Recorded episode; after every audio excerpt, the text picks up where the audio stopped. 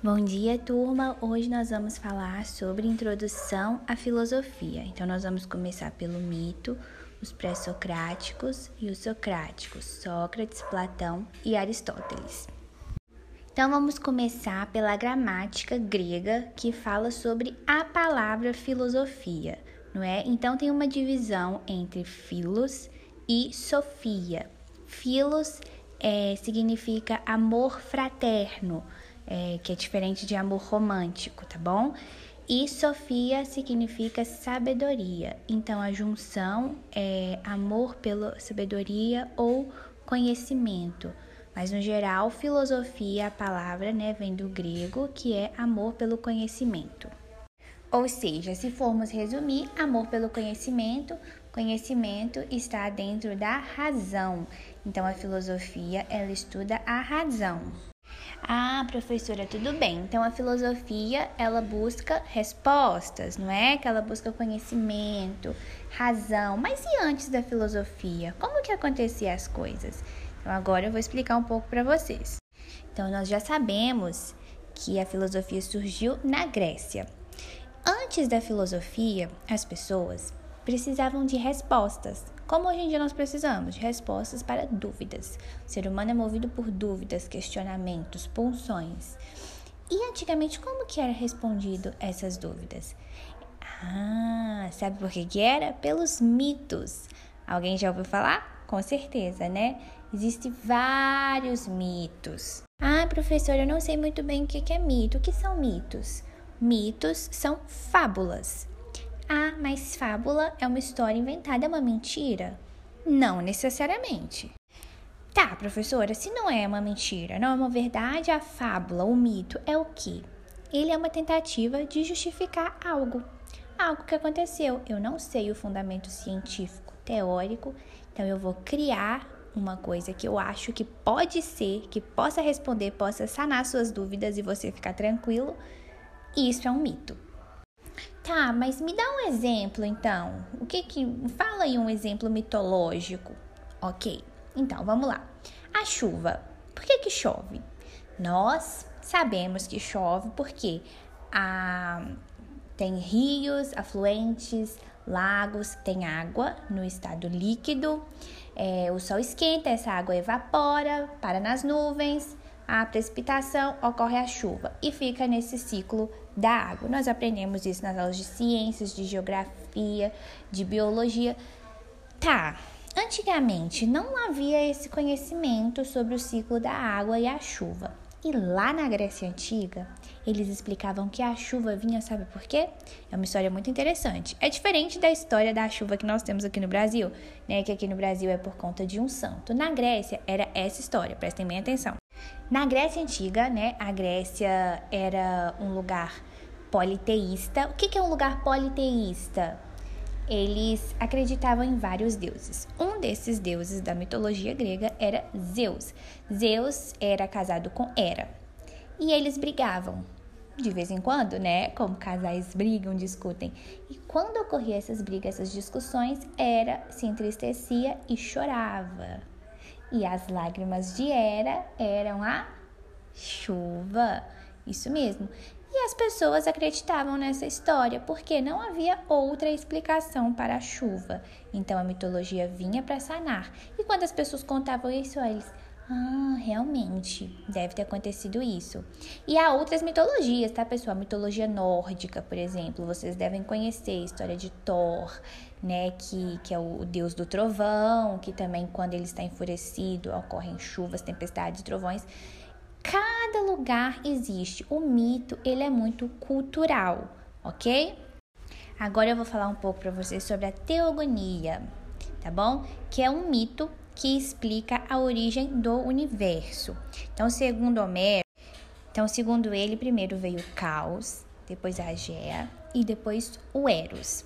E assim teve a divisão entre terra e céu e a criação dos deuses. E depois do surgimento dos deuses, surge tudo o que há no mundo, tá? Essa é uma explicação para a origem do universo. Lembrando sempre, gente, que essa é uma justificativa mítica, ok? É da mitologia que estamos falando, tá bom? Então, deixar sempre aqui claro e contextualizar para vocês que isso é da disciplina que nós estamos estudando, ok? Tá bom, professora. Lá atrás você falou assim que o mito era muito cultural, né? E a cultura ela muda de região para região. E aí? Houve expansão marítima, não, não houve? Houve. Pois é. Então a Grécia, quando começou a ter a expansão marítima e aquele, aquela população grega começou a ter contato com outras populações, outros povos de diferentes culturas, o que, que vocês acham que aconteceu? Quando a pessoa fala assim, ó, chove por conta disso. Aí a pessoa fala, não, ah, chove por causa de São Pedro. A outra, vocês estão doidos, gente? Chove por causa da, da minha vizinha, porque ela é, ela é índia e ela faz dança da chuva e chove. E aí, gente, começaram a ter que conflitos de opiniões, não é? O que, que vocês acham? Com certeza, não foi? Pois é. Então, professora, você está dizendo que essa relação da expansão marítima, além de influenciar na política, nas relações comerciais, também influenciou no início da filosofia? Exatamente, pessoal. Também influenciou no início da filosofia. Após isso, também temos o advento da escrita, né, que foi aprimorado pelos gregos também. E com a escrita, nós temos o que? Como guardar, não é? As coisas, fazer registros. Após a escrita, também surge o calendário, que é outra forma também de podermos guardar, não é? Porque com datas é muito mais fácil de fazer esses registros e guardá-los. Vocês concordam comigo? Creio que sim, né? Depois de tantos adventos que tiveram, né?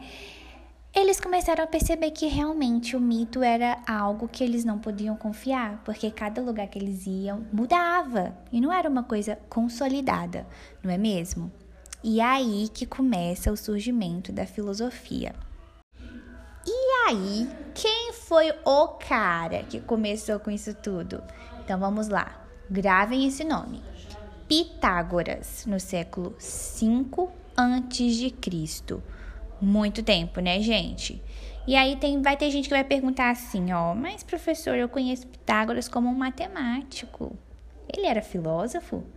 Se a filosofia é a base do conhecimento, Pitágoras com certeza teve contribuições para a matemática e para diversas outras áreas do conhecimento, mas ele começou como um filósofo, tá bom?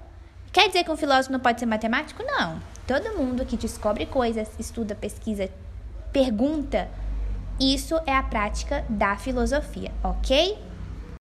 E como uma forma filosófica de explicar essa questão da filosofia, o que a filosofia faz com o ser humano, nós usamos bastante a alegoria ou o mito da caverna, escrito por Platão no livro A República. Eu vou falar bem brevemente aqui, porque esse assunto nós vamos tratar em sala de aula, tudo bem?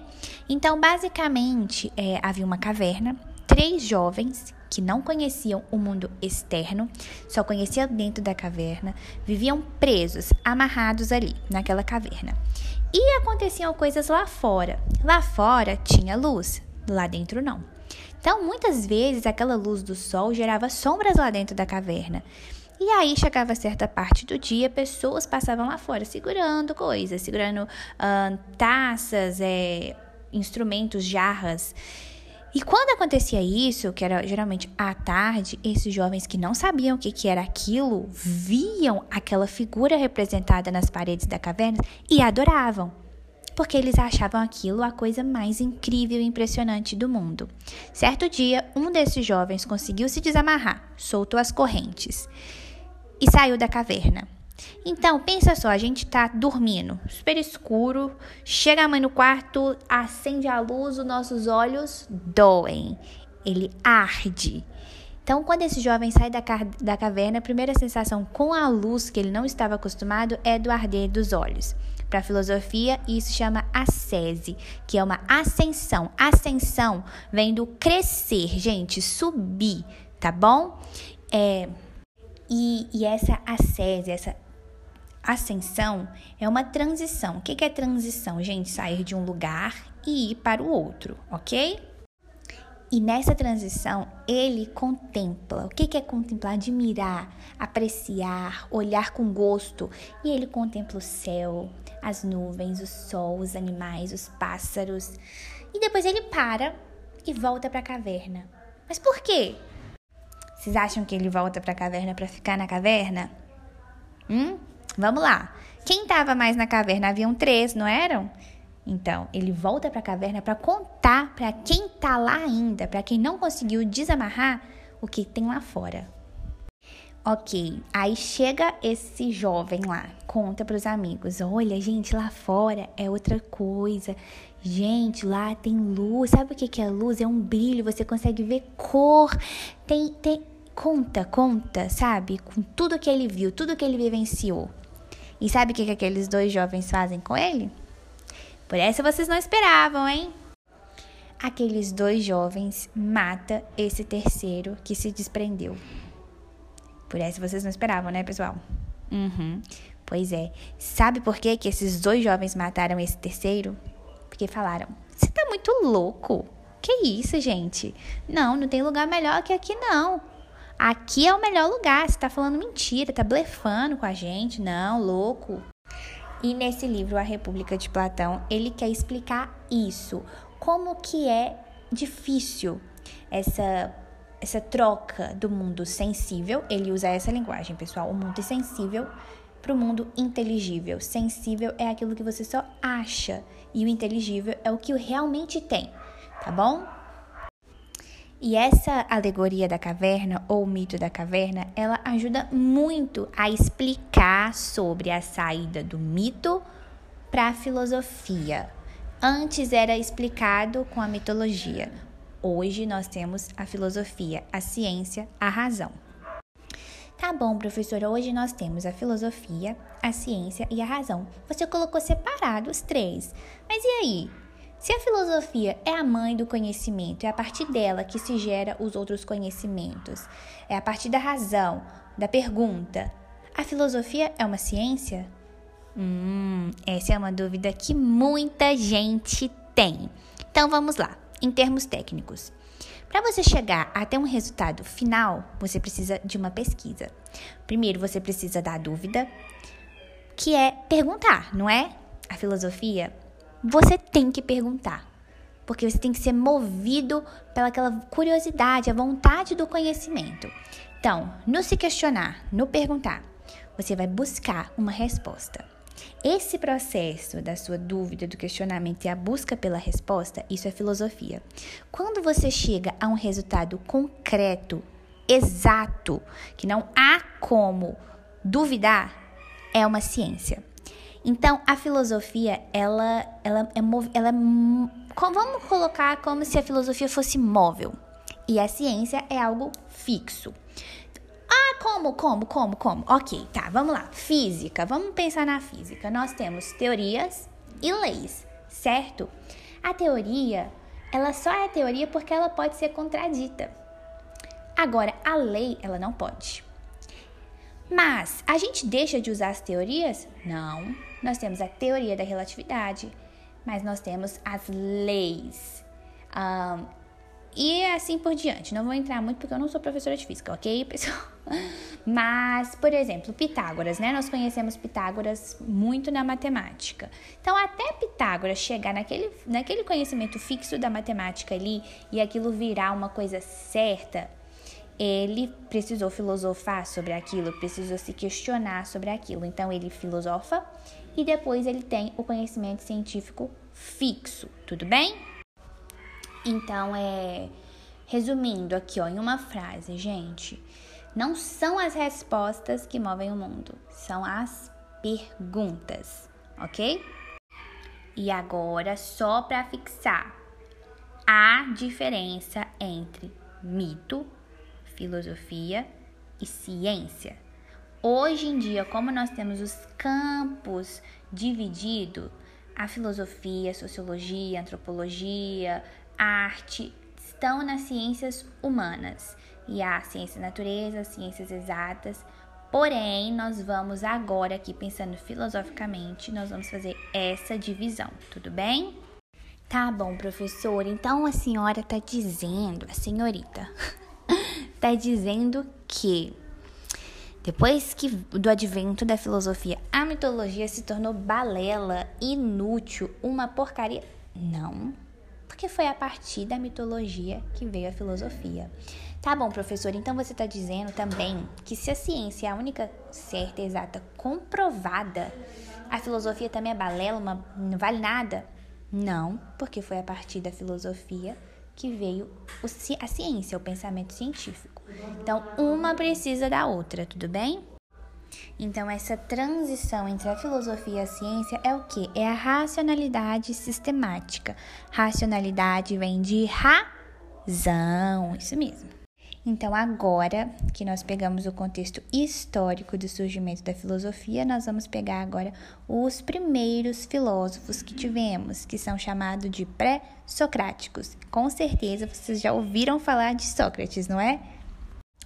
Ai, professora, mas aqui, por que, que tem que ter divisão? Por que não coloca tudo? Ai, filósofo, por que tem que ter, ai, pré-socráticos, aí depois Sócrates, depois os depois de Sócrates? Pra quê? Pra que isso? Pra que isso?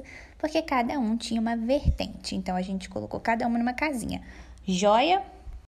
E os pré-socráticos, os que vieram antes de Sócrates, eles tinham, gente, ó, uma vontade imensa de buscar na natureza o princípio da criação do mundo, da criação de tudo. Eles não se aguentavam, se coçavam para buscar isso. Dos pré-socráticos, eu quero que vocês gravem três nomes também: Pitágoras, Parmênides e Tales, tá? Principalmente Tales de Mileto. Como eu disse, os pré-socráticos eles buscavam o início das coisas pela natureza. E Tales, ele fala que tudo começa da água. Então, sempre que tiver falando sobre água na disciplina de filosofia, vocês vão ligar diretamente a Tales, ok? Mas, professora, eu acho que Tales tinha razão quando ele falava que realmente a água é vida. Pois é, Tales pensava o seguinte: vamos lá. Para vocês que gostam de biologia, pensa só. Ele pensava: o nosso corpo, maior quantidade porcentualmente que nós temos é água. Para uma planta nascer, precisa de água. Para ela continuar viva, precisa de água. Para você estar tá fazendo um refrigerante, você precisa de água. Está fazendo plástico, você precisa de água. Para você fazer uma construção civil, você precisa de água. Uh, para a gente ter alimento, né? Como estou falando aí, verduras, frutas, legumes, precisamos de água. Então, a água, literalmente, é um princípio da vida. E vocês acham que ele tirou isso do nada? Não, ele pesquisou. É um caráter de raciocínio lógico e rigoroso, ok? Gravem isso, lógico e rigoroso. Tudo que eu tô dando ênfase aqui, pessoal, dá ênfase também nos seus estudos, ok? E os socráticos, tá? Que é da antropologia que coloca o homem ali como o centro do, da, do pensamento, é, gravem esses três, que são os maiores, tá? Que é Sócrates, Platão e Aristóteles, tá bom? Anotem aí.